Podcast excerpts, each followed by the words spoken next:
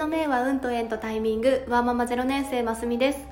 この番組では共働きアラサー会社員のキャリア形成をメインに、飽き性な私の副業戦略や育児、パートナーシップ論など人生の棚卸しをしながら学びをアウトプットしています。毎日配信していますので、よかったらフォローをお願いします。いかがお過ごしでしょうか。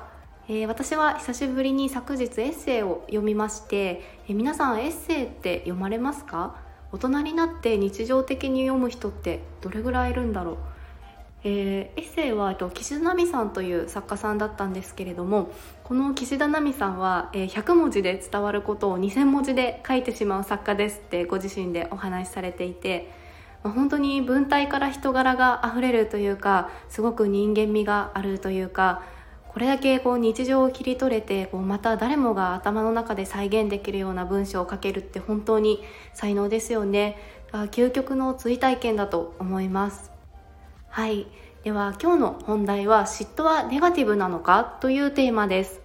皆さんは嫉妬することって日常でありますか？なんかモヤモヤするとか心がざわざわするみたいな感覚ですかね。で、正直私自身ももちろんあります。例えば自分と共通するスキルとか観点で職場の人が評価されて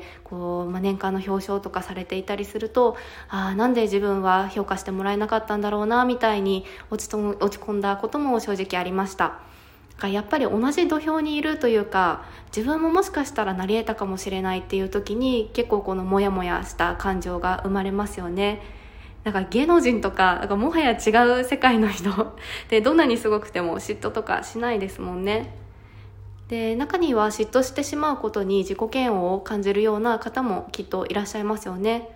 で、この嫉妬はネガティブな出来事なのかという問いなんですけれども、冒頭話したこれエッセイからでして、岸田奈美さんの傘の差し方がわからないという本だったんですけれども、ちょっと心に留めておきたいなと思いましたので、今日のテーマにしたいと思います。で、結論、嫉妬は、向上するためには必要な感情なので、なくさなくてもいいものだと理解しました。で、自分を知り非を整える、この自分の感情をマネジメントするということが大事なんだというお話です。はい、でこれエッセイの中で岸田さんが円覚寺に参拝した時の出来事で、横田さんという住職さんに嫉妬は汚い感情なんですかねっていうことを聞いているんですよね。で、それに対して横田さんは、それは自分という基盤をどこに置くかですねと答えたそうです。で、自分は何が好きでどう生きれば満足なのかを知ることが大事だと。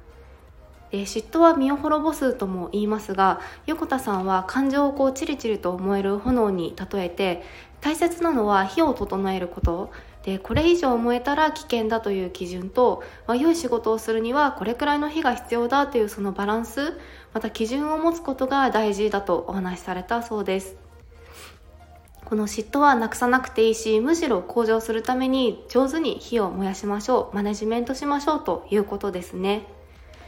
で、徐々にこの火を燃やす、この火を整えるっていうことを、どうしたらいいのかというと、また横田さんはこれは自分を高いところから見る視点を持つといいとお話しされたそうです。日本の伝統芸能で世阿弥が演者に必要な3つの目を説いているということをお話しされていて、でこの3つの目というのは、1つ目が我見、我を見ると書いて我見、役者自身の視点ですね。で、2つ目が離見、離れて見ると書いて離見、これは客席から舞台を見る客の視点で、3つ目は離見の見で、役者が客の立場になって舞台上の自分を見る視点で、これが演者に必要な3つの目ということだそうです。で、芸能の世界だと自分が観客からどのように見られているかっていうのを突き詰めるっていうことが究極とされているそうです。この自分と相手だけを見ていては必要な火の大きさは分からなくって、この利見の見、客観的に俯瞰的に見る力が必要とされているということですね。はい、この客観的に俯瞰的に見る力を、じゃあどうやって養うのかというと、住職さんなんかは座禅をして自分を静観するそうですが、現代といいますか、私たちの過ごす日常では、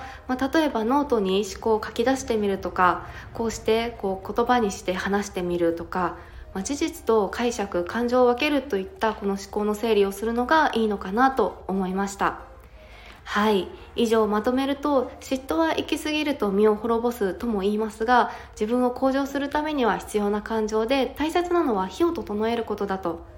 で、その自分の感情をマネジメントするためには、自分を客観的に、俯瞰的に、高いところから見る視点を持つことが大事というお話でした。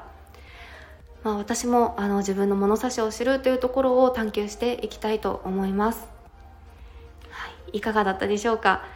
岸田奈美さんって本当に言葉のセンスが絶妙で、例えばサザエさんのエンディングのフォーメーションっていうようなワードが出てきたんですけれど、もうこれもう姿がこうもう全然想像できちゃいますよね。あとは名探偵コナンの光彦くんが報われないみたいな、ちょっと結構過激なオタクっぷりを語って、いらっしゃったりして、ただその話から長所と短所は背中合わせだよとか、自尊心を保つにはみたいなところにお話をつなげていたりして、多くの気づきとか腑に落ちるようなお話もたくさんあると思いますので、よければぜひ読んでみてください。では、今日のお話が何か心の金銭に触れるものがあったと思っていただけたら、いいねボタンやフォローをしてくださったら嬉しいです。では、お聞きいただき本当にありがとうございました。それではまた明日の放送でお会いしましょう。